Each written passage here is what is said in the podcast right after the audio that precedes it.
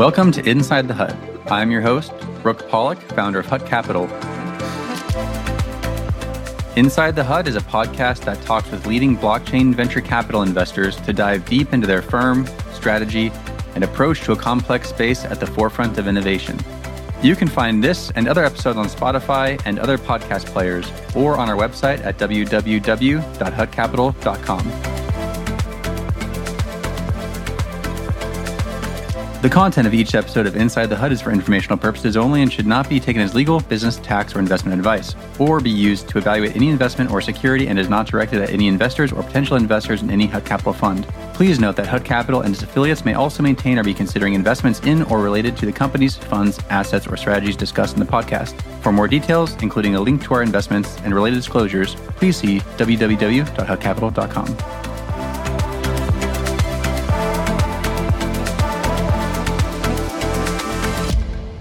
Welcome, everyone, to this week's episode of Inside the Hut with your host, Brooke Pollack.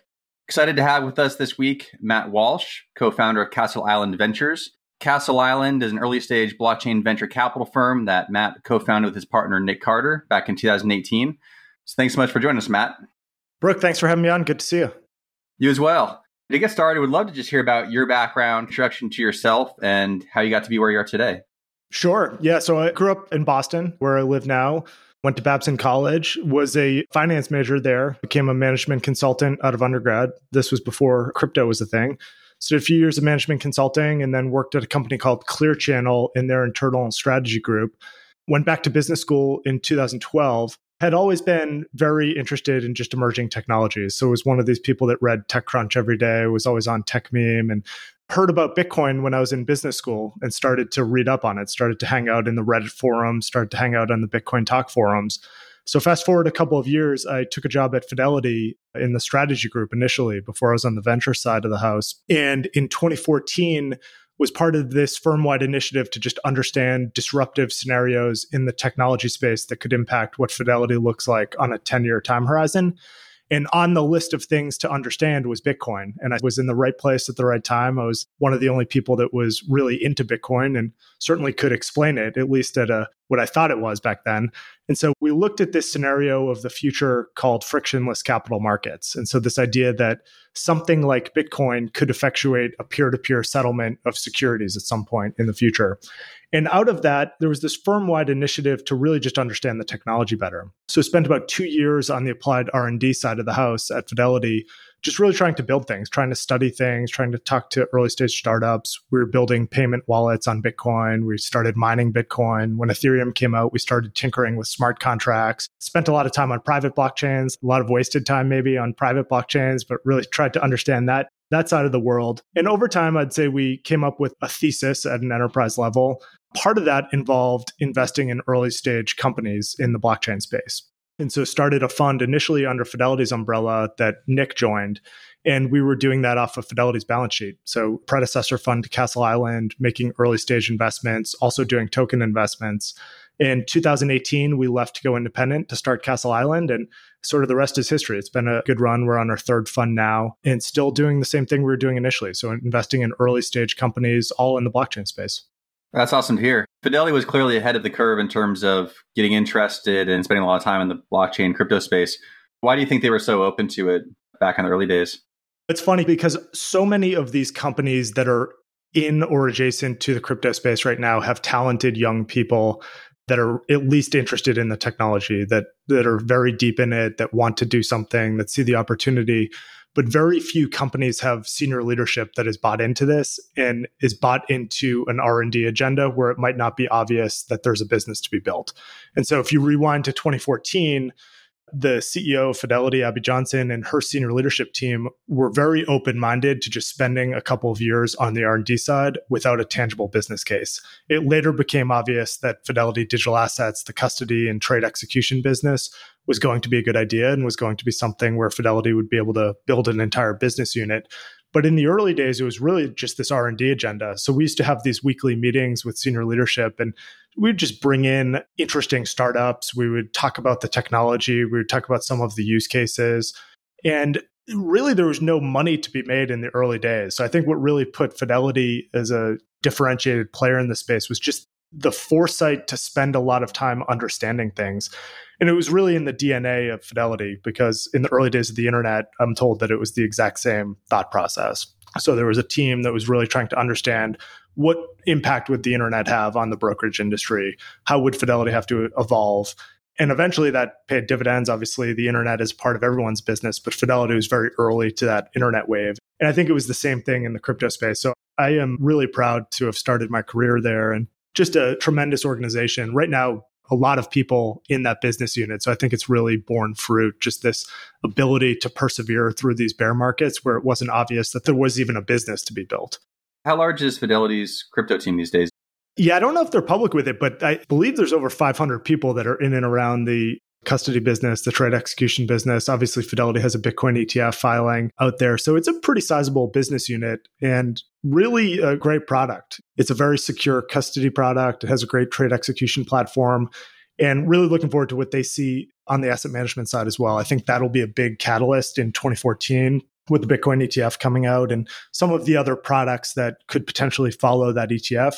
Obviously, that's a core business to Fidelity writ large, just this asset management business. So it'll be really exciting to see where they go with that Fidelity digital assets business.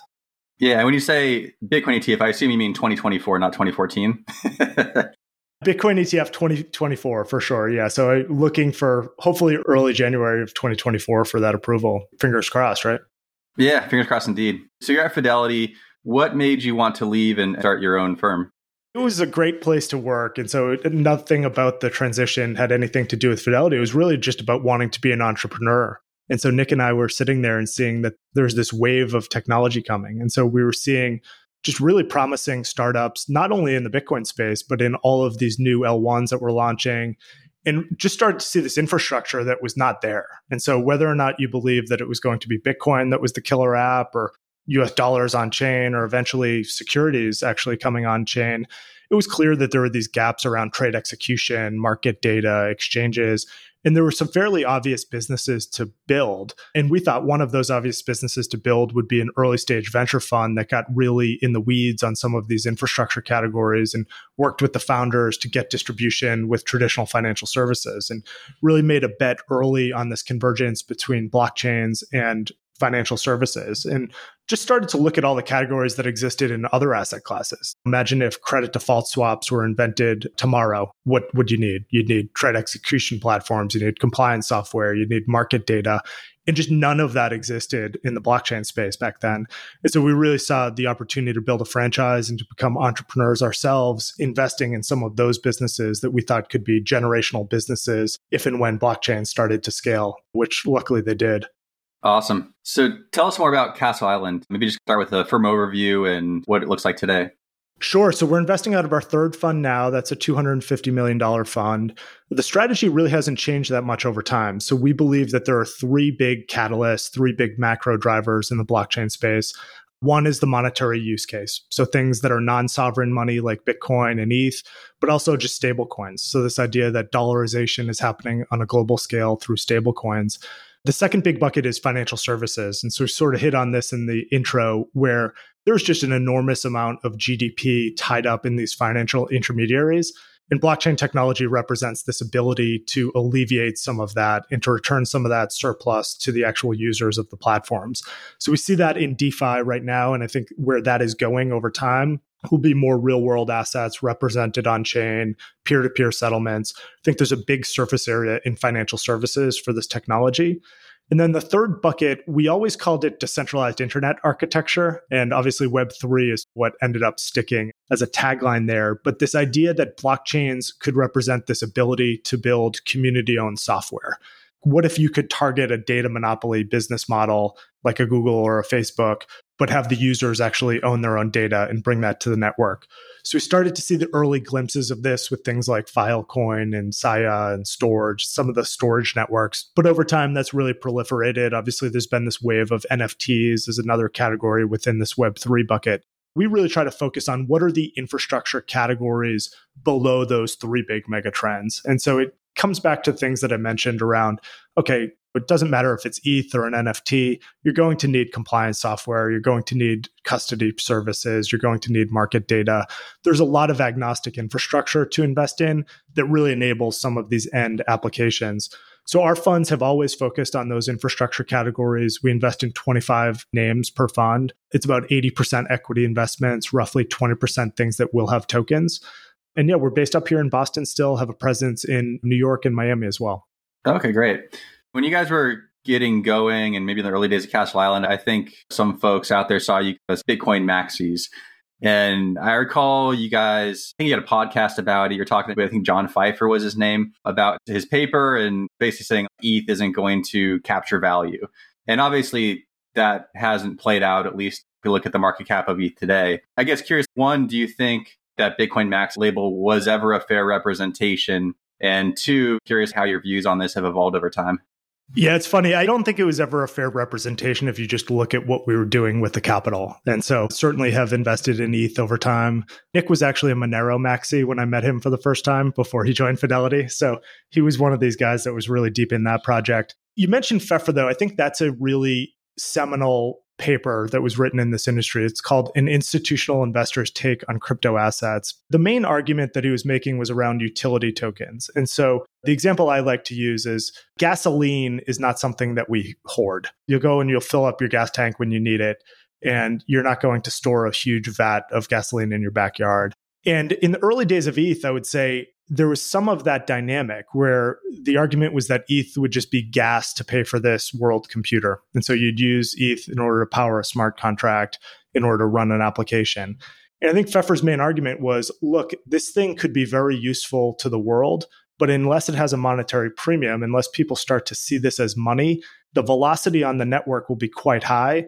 And it would follow that the actual value of the asset need not be very high as a total market cap. I thought that was a really instructive way to think about it. And I think Pfeffer was pretty clear to say, look, this will not hold true if people start to see ETH as this non sovereign store of value. If people actually see the use case of ETH as to just hold it because they think it's a proxy for digital gold or internet native money, if the velocity were to slow down. And I think what happened after that paper was published is that the Ethereum development community really leaned into that idea that the only way for the token to actually accrue meaningful value over time outside of just using it to pay gas fees would be if people held it. And so the big change there was EIP 1559 with this burn mechanism that really started to take ETH off the market. And so now I certainly see ETH as a proxy for a digital gold alternative. I think it's squarely in that bucket of Bitcoin. It certainly has more to offer than Bitcoin in terms of utility and the ability to actually launch applications on top of it. But I would argue that the principal value of ETH is really in this non sovereign money category. Now, if I look elsewhere in the ecosystem, L1s and L2s that don't have a similar functionality, it's still really hard for me to wrap my head around the network value of some of these tokens if the only thing the token is used for is to procure a resource digitally, why would you store it over time? Like, why would you want to hold your wealth in it? You don't hold your wealth in arcade tokens they're really valuable to you when you're in the arcade to pay for the game, but you would just swap in from your native currency, US dollars, maybe Bitcoin, maybe ETH, into these tokens on a one time use. I would say the, the Pfeffer paper holds up, but the Ethereum crowd really got it, I would say. I don't know that it was necessarily Pfeffer that drove it home, but this idea that you need to compete for the monetary use case as an L1, I think is very firmly entrenched now in this industry. Yeah, that's really interesting. So maybe getting into the Castle Island strategy a bit more, outline the three focus areas for you guys. Sounds like you do invest in both equity and tokens. I think you guys have been, at least maybe during the first half of your existence, talked a lot about a lot of uncertainty around the broad spectrum of tokens being securities. Likewise, has your view on that changed over time? And how do you get comfortable when you're making token investments around how they're going to be treated from a regulatory perspective? So when we got started back in 2016 at Fidelity investing, but then in 2018 going independent, I would say a lot of these things were securities. A lot of these things were being offered to the public via ICOs, where just throw up an ETH address and people would invest in these things, no KYC. So I'd say there was a lot of froth in the market back then and just not a lot of legal analysis, I would say, in terms of how to launch these things. And the tokens were really pseudo equity at the end of the day. So I think the case that the SEC had that a lot of these things were unregistered securities at the time was quite right. I would say that has evolved over time. And so now you see more utility for these things pre launch. I'd say you say better structuring in the market as well. Over time, I think we've started to invest more in that category. In the early days, it was heavy on things like BTC and ETH that were clearly not securities.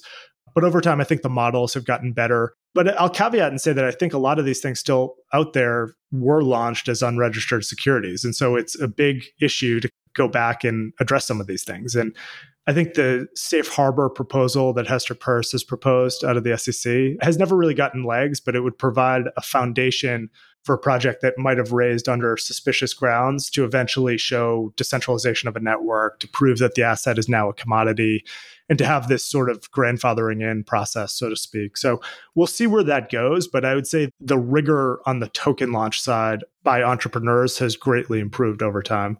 Okay, interesting. I guess one area you guys have been pretty vocally interested in is the stablecoin category. Obviously, you can buy a stablecoin. Hopefully, it's always worth a dollar unless it's Terra. But aside from that, you can't really make money owning a stablecoin. What's the investment opportunity there? Why is that a category you guys are excited about? So, dollars on chain has always been the holy grail for a lot of these use cases in the institutional channel. And so, if you think about all of the projects that folks were trying to do back in the 2014 15 time period around issuing a security on a blockchain and then trying to settle it, none of it would work unless you were able to get that dollar on chain. And so, in the early days, people weren't even calling these stable coins, but there was this idea of a sponsor issuing a dollar, putting it on a blockchain, immobilizing it somewhere. And I think all of that is still required if we're going to move to the world where we do things like overnight repo on a blockchain. Now, what really took off though was stablecoins on international exchanges. And so that really put Tether on the map, eventually USDC on the map. So when you think about the investable categories for us in the stablecoin space, I would say one is payments. And so if you look at just the international usage of stablecoins, it's skyrocketing. I think we're talking to something like two or three remittance players a week in terms of new companies being formed that are using stablecoins just as a basis to get dollars from the United States into other countries as a remittance use case. So we see corridors in Latin America, we see corridors in Africa, Southeast Asia, and it's really just this emergent behavior of circumnavigating around Western Union and some of these other payment rails. And just anyone in the world with an Ethereum address can now receive a dollar. So I think the payments use cases and the payments companies are interesting. I think the international exchanges, the regulated on and off ramps in all of these countries are also fascinating. And so we're investors in a company called Yellow Card in Africa, does quite a bit of stablecoin volume. Pintu in Indonesia is a big player in that space. So that's another really interesting category. Then the third one I would say is just the issuers of these things. It would be great to be an investor in something like a Circle, for instance. So someone that is bringing a stablecoin to bear. We've invested in a company called Mountain, which is doing an interest bearing stablecoin out of Bermuda. So I think that's an interesting way to play the thesis as well. So a lot of different categories. None of them involve actually buying stable coins as an early stage venture investor. As you point out, a dollar is a dollar unless you're Terra, but really some interesting ways to play it. Okay, interesting. Yeah, you mentioned Circle. What do you make of USDC losing share to USDT over the past year and a half? And is Tether something that we should be worried about? The USDC thing has been fascinating because they're almost a victim of their own success from a transparency perspective. And so if you look at the big catalyst for just dollars flowing out of that ecosystem, I think it was the depeg around Silicon Valley Bank weekend when USDC had something like $3 billion tied up at that bank. And obviously, that came back to parity, but it was trading at below 90 cents on the dollar for that weekend. So I think there was a trust issue there, whereas Tether at the time was very opaque and it was unclear where the reserves were. I don't worry too much about Tether. I think there's been a lot of things over the years with Tether that were probably quite questionable. Cantor Fitzgerald has come out and said that they hold the treasuries on behalf of Tether right now, which I think is the reserves at Tether north of $80 billion. So this is certainly a systemically important institution in the crypto space, but it seems clear that Cantor Fitzgerald has the backing. I'm sure the Tether entity will evolve over time. Seems like they're cooperating with law enforcement on blacklisting addresses and freezing funds that are tied to known bad actors. But I don't lose a lot of sleep at the moment about Tether. Okay, that's great to hear.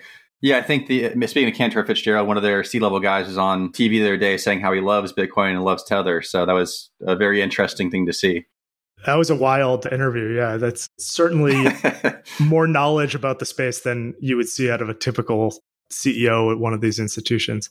Yeah, I think my favorite part was how he called the halving the doubling, or it was something like that, which I, just found amusing. But as a background strategy, curious about Bitcoin mining. I don't know if you guys have invested in this space historically. You saw a bunch of investing in Bitcoin chip makers and hardware manufacturers of mining rigs back in the day. I feel like you haven't seen that as much recently. Do you guys ever look at Bitcoin mining related companies? Is there much venture investment opportunity there?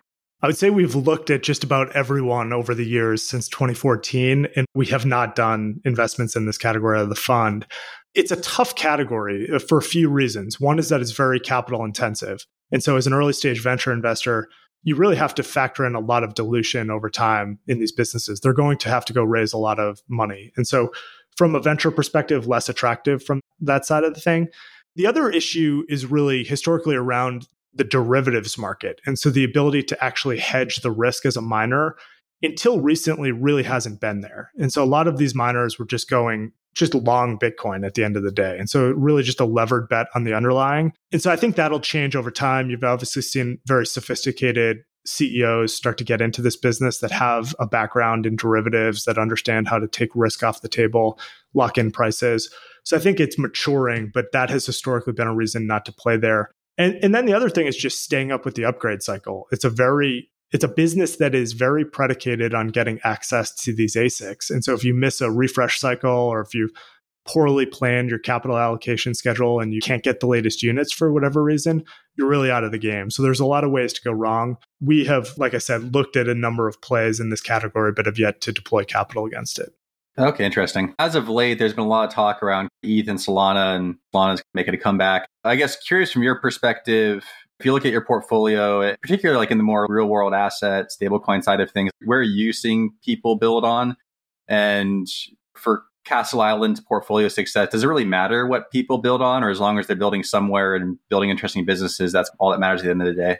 I think it's the latter, although we certainly pay attention to it. So if I were to look at our portfolio, I'd say the number one ecosystem is ETH and other EVM chains in terms of where folks are building. Second would actually be Solana. So quite a bit of activity in Solana, especially the past couple of years. And it's been fascinating to see that community really hang in there through the FTX debacle, where FTX owned about 10% of the total supply. We certainly see a lot of startup activity in the Solana ecosystem. Third would probably be Bitcoin and associated Bitcoin L2s, which seem to be getting some adoption, especially over the past 12 months. I don't think it really matters at the end of the day for a lot of the companies that we're investing in because the switching costs, they are worthy of consideration, are not enormous. And so the ability to port a product over to a different blockchain, it's not something that you'd have to really pivot the business. It's really more of a technology implementation. I really have this view that there will be even more chains coming. I think you'll see a lot of EVM chains launching, net new L1 EVM chains launching in 2024. I think that'll be fascinating. There's certainly a lot of things also in the Solana ecosystem that use the SVM that will be launching as well. So I think we'll just see more chains and really more decisions to make on behalf of entrepreneurs. So some of these things are easy. If you're a compliance software business, you'll just start to go wherever the users are and track fund flows. But if you're building an end user app and you're really worried about scalability, I think there's a lot of options there. And it's going to be interesting to see how the market evolves over time in terms of what gets picked. The SVM, I guess that'd be the Solana virtual machine. Is that the one that Eclipse is building or is that something else? Eclipse is building in that ecosystem. There's probably five or six other companies that are launching over the next year in that ecosystem as well. So it's clearly a vibrant ecosystem in the Solana space it's interesting. I think ETH at the time of this recording, at least, is certainly from a optics perspective taking a lot of hits. But I'm quite uh, intellectually along that community. I would say I, I wouldn't be betting against the Ethereum community. Yeah, I haven't seen this much. I don't know. Maybe hate's the wrong word, for lack of a better word. Hate of Ethereum for a while. So it's interesting to see. It's interesting because the Solana ecosystem hasn't had to go through a lot of the turbulence that ETH has been through it's on this upward trajectory in terms of net new products adopting. Obviously, the price has gone up, but there's always stumbling blocks. And so I think this is just a natural progression where there's a lot of excitement about Solana right now. And ETH is in the doghouse, but that's how markets work. You've been investing as Castle Island for several years now. I guess this will be your second bear market that you've gone through. How have you navigated the most recent bear market just in general? And then you guys think you'll be more or less active, let's say over the next six to 12 months, over the past six to 12 months? The next six to 12 months will certainly be more active for us. And that is partially a function of the interest rate environment and just access to capital in the venture ecosystem is growing. So we're starting to see more follow on investments, for instance. So companies that where we did the series seed going out to raise series A rounds where we're going to be re-upping in these companies and doubling down in some cases. So the startup venture ecosystem has certainly caught a bid here over the past few months. And I think we'll see deals start to happen in Q1 that are being signed up right now. So that'll be active. The bear markets here, though, are really just about making sure that companies preserve cash. And so across the portfolio, post FTX, and really in the face of the rising interest rate environment, we've seen the best CEOs in our portfolio really just have the discipline around extending runway however they can. And so slowing down hiring plans, stopping expenditures in certain categories where they can, and just underwriting to business plans that don't require a capital raise during an environment where the terms are not attractive. And so that's something that we've been working hard with over the past year with all the founders in our portfolio. But a lot of catalysts on the horizon, I would say. So Fed slowing down, this Bitcoin ETF on the horizon, the Bitcoin halving, and just all these new use cases popping up on these blockchains, which is spurring a lot more new company formations. So I expect the next 12 months to be some of our most active investing. Okay, great. Curious to chat with you about your Nick's social presence. Nick's always had a big social presence, nothing new there. You've definitely stepped it up a bit. Definitely noticed you've been much more active on Twitter. Yeah, I'd say seems like the focus has been pointing out negative activity. I really enjoyed seeing that. But you guys also have a podcast. You've done, I think, close to 500 episodes now. I've enjoyed many of those myself. You guys have a newsletter. Is there a defined strategy around all of the social things that you guys are doing, social and content, and how does that relate to Castle Island and benefiting you guys in terms of deal flow and reputation? Just kind of curious what you've seen there and what's the strategy. I would say some of it started very intentional and some of it was quite organic. And so the first thing that we started was a newsletter back in 2016 that was originally just at Fidelity. And so we would send out it's the same newsletter that you can get on our website, but really the emphasis in the early days was here are the top 3 news stories of the week and here are the venture deals that got done this week. And selfishly, it was just to get people more excited about the industry. It was to say, look, there's actually real dollars going in here. We have real venture capital firms that are investing in some of these startups. You have financial institutions that are making very meaningful plays, that are doing strategic investments. And so it was really just to educate. And that got a lot of engagement. So when we left to start Castle Island, we took that outside of the four walls of Fidelity. It's just been a great way to educate folks that are in the investor community around what's going on. And so that continues. The second thing was the podcast. And the original idea with the podcast was actually just a way to meet more founders. And so we had this list of all these talented founders that we wanted to get in front of. And it was just so much easier to say, hey, can we come to your office and record an episode about your company? Who wouldn't want to do that? And so we ended up sourcing deals that way. We met some outstanding people in the ecosystem just by letting them tell their stories. And people love to talk about what they're building. And so that has been a great way to engage. Over time, that started to get a life of its own where we started to have politicians start to ask to come on the podcast. We started to really expand the scope of it. And then, yeah, on the social, I'd say it hasn't really been a deliberate strategy, but you point out that I've been calling out some of these scammers for the past year or so. And I think that's one of my biggest regrets about this industry is that a lot of us saw some of this behavior that was happening. We obviously didn't know how fraudulent it was, but there were a lot of people that saw things and didn't say anything. And so I've really tried to correct some of that. And I think the only way for this industry to really mature is to self police and to point out some of the bad actors and to point out some of the things that just would never exist in a regulated tradfi market that really just shouldn't exist in crypto. And so these conflicts of interest that some of these companies have had, some of these shady practices around token launching. We've certainly had our fair share of engagement on Twitter just by pointing out some of these things over the years. That extends actually to the regulatory apparatus and just some of the things that have happened at the SEC, I would say, around the proximity to FTX and almost giving them some sort of a safe harbor, no action letter type of a setup. So we've been pretty active on just pointing out some of the irregularities from a behavioral perspective. Yeah. As I mentioned earlier, I've really been enjoying it. Definitely keep it up. And it's great to see that. I've probably read your newsletter every week or almost every week now for years. Yeah, for anyone out there, definitely sign up. It's awesome. The question I kind of ask everyone on here is you guys operate in a competitive market as a venture firm. Your job is to get the best founders to take your capital, obviously picking companies as well and various other things. But how do you guys win deals? How do you convince founders to work with you? What does your role look like post investment as well? So there's a few prongs of this. One is we invest a lot in financial services infrastructure companies. And so we've really been intentional about building out networks at all of the big places like Fidelity and Goldman and Boni that are attempting to build out their own crypto tokenization platforms. And so we've really sold aggressively by being able to insert our startups into some of those companies very early. So companies like Talos, companies like Coinmetrics that through some of our relationships, we're able to really accelerate their commercial go to market pre Series A by getting firmly entrenched and in some cases, actually bringing investment dollars to work from some of these big institutions, these banks, these asset managers.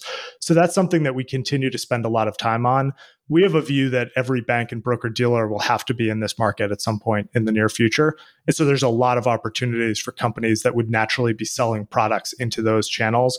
We think we're very well positioned there. I'd say the second thing is really around the content strategy. And so you mentioned the podcast. We've done something like 490 episodes of this podcast. It's taken on a life of its own, but it's a great place for founders to come on and talk about what they're building and get inbound interest on their product. And so we really see ourselves as being able to just accelerate the awareness of these things in a way that doesn't require you to go spend marketing dollars. Do you find that it's mostly the interest to participate in that content, the market awareness that it brings, given the reach you guys have? Or is it more the fact that they're very familiar with Castle Island because of the content you put out there, and just your brand is more omnipresent that drives that? So it's fascinating because we never thought about that when we started the podcast, but I can't tell you how many times we do a first Zoom call with an entrepreneur and they say, Oh, I feel like I've known you for a long time. I've been listening to your podcast for three or four years. And so there's folks that listen to the podcast, I would say know what we think about certain categories. They know what is thesis compatible. Probably saves us a lot of time because we're not speaking with entrepreneurs that just know for a fact we're not investing in a certain category or we're already investors in a competitor or something like that. So that's been terrific. And so I think there's two angles to the podcast. One is just the reach and being able to get companies in front of thousands of people every week if they come on the show but also just accelerating our underwriting. It's really a marriage when you make an investment in a company. These things can last 10 years. You're spending a lot of time with people. And so anything that you can do to accelerate the understanding of the relationship and just see where people are coming from, that goes a long way. And so our voices have been recorded for hundreds of hours at this point, talking about topics ranging from turkeys in our backyards to the regulatory landscape. There's a lot of content out there on us for people to study. The backyard turkeys sound much more interesting than the regulatory landscape. Do you ever listen to your own podcasts? I do. Yeah, we quality control it. I end up listening on 2x speed sometimes just to make sure that some of the typos and the ums and the likes have been cut. Backyard turkeys might be more interesting. We're going to talk about the regulatory environment anyways. I guess just as putting on your venture hat, what are you paying attention to? What are you watching specifically within a US context for now? What do you feel like matters and why? So there's three bills that really would be impactful to this industry if they were to go through. One is the Uniform Treatment of Digital Assets bill, which would open up the ability for banks to compete in the custody industry.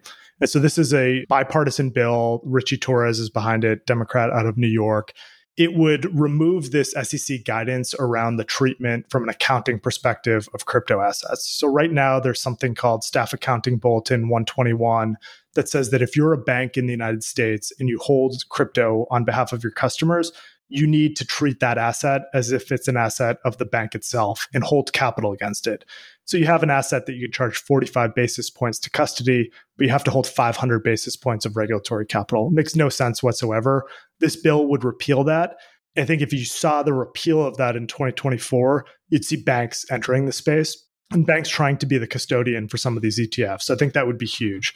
The second thing is a stablecoin bill. So it's fascinating right now the battles that are going on this dimension around can you be a stablecoin issuer out of a state trust license? Do you have to be a federal bank in order to issue a stablecoin?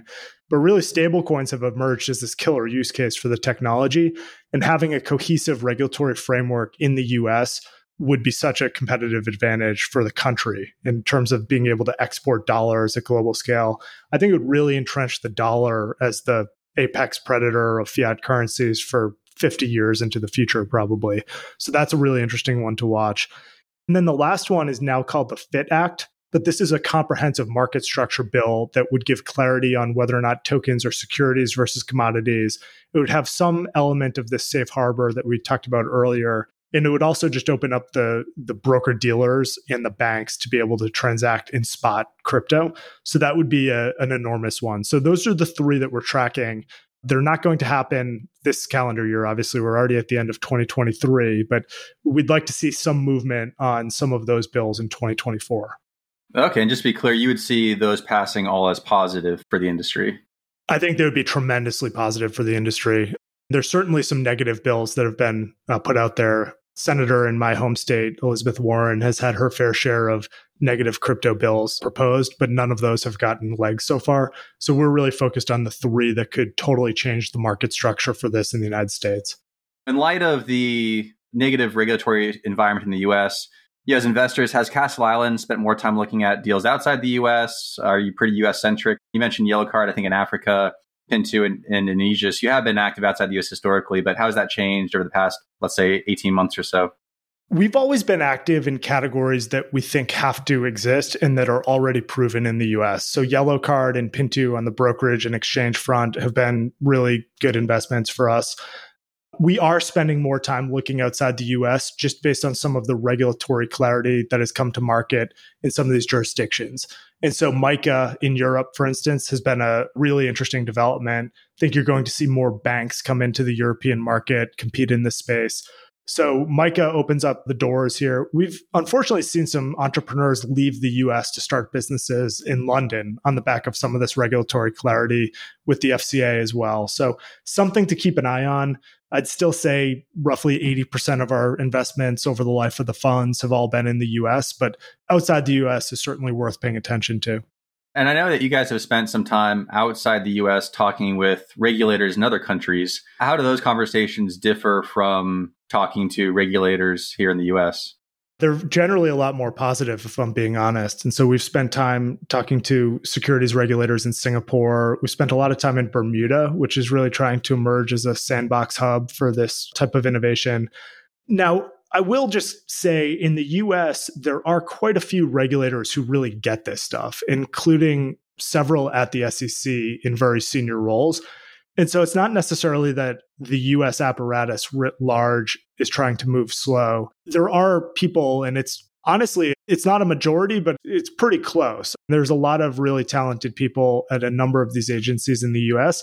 I think the head of the SEC is hostile. I certainly think the senior senator in Massachusetts is hostile and has a lot of say in who the head of the SEC is. And so I think there's maybe this perception that all of the US is hostile, but I think that could switch pretty quickly. And the elections will have a big part of that. And so there's a lot of younger candidates that are emerging in some of these House races. So it'll be interesting to see what happens here in the 2024 elections, not necessarily at the presidential level, but really at the House in some of these swing seats in the Senate, where you have opposition candidates who have come out very publicly in support of emerging technology and Bitcoin blockchain technology. So there's a lot of reason to be optimistic. Okay, interesting. You mentioned some of the bills that have been taking a lot of consideration. We may or may not see them happen in 2024, but do you see things being better or worse within the US for entrepreneurs here in three to five years? I see things being better principally because politicians are aging out of these seats. And so it's not really a partisan issue. I think it's more of an age issue. And so the younger generation of leaders that are starting to run for some of these House seats, for instance, start to run for some of the interesting Senate seats that are opening up, they tend to be more technologically savvy. So just the natural progression of this is towards better understanding of the technology over time. I think the next few years will be markedly better uh, than the last three years, really just driven by the political landscape. The last thing I'd maybe say on that is that the courts have been very effective in shooting down some of this administrative state overregulation in the category. And so I think we'll continue to see wins in the courts, which will have a meaningful impact. Yeah, that's definitely been great to see. So by the time this episode airs, it might be that we already have a Bitcoin ETF, but we don't as of this recording. From your perspective, this has been in the works for a decade. You know, does it really matter at this point? Does that actually provide more accessibility to folks, or is it just an exciting validation from an institutional perspective? I think it matters if you just look at the RIA channel. It's something like a $7 trillion channel that is effectively 0% penetrated. There are a couple of products that you can buy that are non ETFs that have some flows, but really this is an entire channel that is opening up. So I think it matters. I also think it will be an interesting way for the banks to get involved in this industry particularly since these products will unfortunately be cash create. And so a lot of these banks will become authorized participants in creating shares of these ETFs.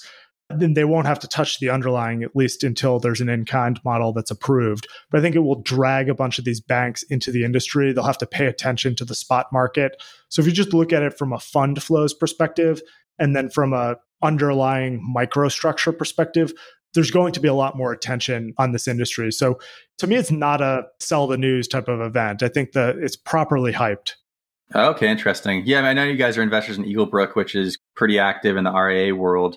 So I guess what you're seeing there is that there's demand for Bitcoin, but they don't really at scale have proper products to actually access it in a way that's appropriate for them or that they feel comfortable with. Yeah, and Eaglebrook's an interesting one to think about in the context of an ETF because that's a separately managed account platform working with financial advisors. And it will do a breadth of assets, right? So they have hundreds of assets that can be deployed against. So I think the natural progression here for a financial advisor is probably to say, okay, we could do the Bitcoin ETF, but I can actually generate more fee income myself if I'm able to use an SMA wrapper on these things and I'm able to give a diversity of end assets. And so maybe you do want Solana in a portfolio. Maybe you do want some of these longer tail assets as a small percentage of your total crypto allocation. So to me, this separately managed account structure is just far better for something like that. There's really not going to be any ETF options outside of BTC and maybe Ethereum next year. So that SMA wrapper, I think, is really compelling. You mentioned your guys' focus on financial services with crypto relationships that you guys have within the industry. I'm curious, do you continue to see institutional market players, more traditional guys, have they continued to move into the space over the past year? Have they been dismayed by the bear market and some of the activity that we saw from a negative perspective in 2022. Curious, like what you've seen trend wise there. So the banks have really been stymied, I'd say, and it's principally because of this staff accounting bulletin guidance, this SAB 121 issue. So the, all of the banks that wanted to be in the custody race, that wanted to be BlackRock's custodian, for instance, on the Bitcoin ETF, they've really been hamstrung. Other market participants, not so much. So I'd say the asset management category has really expanded. So BlackRock has entered the fray. Franklin Templeton has a big build out on the product side. Obviously, Fidelity's been in it for a long time. So we've seen all sorts of new entrants in the asset management category, not so much on the banks, not so much on the broker dealers, but I'd say it's really regulatory that's holding back a lot of these firms. It's not that they don't think that this is going to be around. I see very few firms that are entirely dismissive. They might be excited about the things that are not Bitcoin and ETH, to be clear. So a lot of the thesis of some of these TradFi firms is around tokenization of securities, bringing other types of asset classes on chain. And I think all that will happen. It's choose your own adventure in terms of the thesis, but they all have this commonality that blockchain infrastructure is going to power all of these commercial efforts. And so they're all accelerating, trying to figure out okay, how would I custody this? How would I actually trade these assets? So I haven't seen any shortage of attention there, but I just have seen roadblocks from a regulatory perspective on the banks and broker dealers that have hamstrung the market. Got it. So if we see SAB 121 repealed, you know, allows the banks to custody crypto assets. Do some of those guys actually have custody products ready to go where as soon as that's done, if that does happen, they can enter the market instantly or is, do they still have a lot of building out to do? Some of them have already built out the entire custody stack. They literally have a working product that they cannot put dollars or Bitcoin into. So, switching topics a bit, Curious if there's a deal that really stands out to you as one you guys passed on and you're just really kicking yourself on. I remember you asked me this question a couple years ago. So we had passed on FTX in the early days, not because we knew it was a fraud, but because they had this Alameda research thing. And in my rationale at the time was that just seems like a crazy conflict. I don't know how you could take a company public if you own an exchange and a market maker. But then the thing went up 100x, 200x from the valuation that we could have been in at. So for a long time, I would have answered that question FTX. Now I'm obviously really happy we didn't do the deal. So it's just funny how you see the psychology of these markets make you second guess yourself. I'd say one that sticks out though is Dune. So Dune Analytics, which I think is just an awesome product. We probably had an opportunity to do something there, didn't prosecute it in a way that obviously we ended up investing in it. That's one that comes to mind. That company's done really well. It's a product that I use a lot. I'll go with Dune as my answer, not FTX. Okay, cool. And I guess moving to things that you haven't passed on, if you look at your current portfolio, there are a couple deals that you can speak to that you're just really excited about, they're doing well, or maybe recent deals that you'd like to highlight? Sure. Yeah. We recently invested in a company called Cat Labs, which is at the intersection of cybersecurity and compliance. So, working with governments to identify stolen, seized assets, track down bad guys interacting with blockchains. They have some really unique approaches to identifying funds and eventually apprehending those funds and then tracking those funds once they're actually in law enforcement's hands. So, really tracking the chain of custody, making sure that they cannot be reseized by the criminals, which is this crazy concept that does happen. And so if you don't move the wallets and sweep into new accounts, obviously if there's a seed phrase out there, it can be retaken. So Cat Labs is a business that I think the market needs right now. We need to really cut down on the amount of bad behavior happening on these blockchains. And we need companies like Cat Labs to step into that void. So that would be one. Another one would be Talos. And so the big thesis there since 2018 is just around trade execution. So these are different type of markets. These are different type of assets. They don't reside at the DTCC. So you need to rethink what your order management platform looks like, what your portfolio management platform looks like. So Talos has been really successful in getting involved in some of these large asset management firms that are uh, pushing out ETFs. If you weren't doing crypto or tech or VC, what would you do for a living? How would you make money? If crypto didn't exist, I'd probably be like a management consultant. I really loved doing that. I love doing it on the inside of companies, uh, less so on just parachuting into a company every three or four months and doing a project. But I really loved the ability to get involved in a business, really understand the key strategy elements that needed to be prosecuted, and put a plan in place in order to correct these things and just work on a really intense, high performance. So management consulting was just an awesome way to start a career and i probably would have followed that thread on the exterior side and then maybe hopped off and tried to run a business for a client or something like that. But i'm very happy crypto happened because i much prefer doing what i'm doing now. Yeah yeah likewise what kind of businesses did you consult for back in your management consulting days so I did a huge project for a Honduran bank that was really transformative for me. So I got into the nuts and bolts of just how money flows at an international level. And we went really deep in the risk management department of how banks work. And so that was one that later became just incredibly relevant when I started to understand crypto and stable coins. So that was a really cool one. But I did all sorts of projects. I liquidated a hardwood flooring company in Quebec once went in and you had to speak French and really get involved in that business. So they were all over the place. When I was at Clear Channel, it was a radio station company. So spent a lot of time just understanding the progression of terrestrial radio and how that would uh, transform. We were working on something called the iHeartMedia app at the time, which later became a Pandora competitor. We bounced around, but I'd say the financial services ones were the ones I really sunk my teeth into. Do you speak French? I grew up in a French immersion program in the public school in my town where the first two years, so first grade and second grade, we literally didn't learn English. And so everything was taught in French. And then from third grade through about seventh grade, it was about half of the day was taught in French. So I learned math in French and I didn't retain as much of it as I probably should have, but for some time I was pretty fluent. Okay, interesting. When you were working with the Honduran bank, did you get to go hang out in Honduras for a couple months? We did, yeah. I, was only like 23 years old at the time. So it was just an awesome time to be down there. Got to go scuba diving on the weekends. It was just an incredible time. Really an awesome country. They overthrew their president maybe four months after the project was over. So I think we got it out at the right time, though. I can see why you like that gig, though. So we talked about it a bit already. Where can folks find you and Castle Island online? CastleIsland.vc is our website. My Twitter is Matt Walsh in Boss. So in Boston. Would love to chat. So best way to get in touch is usually on Twitter.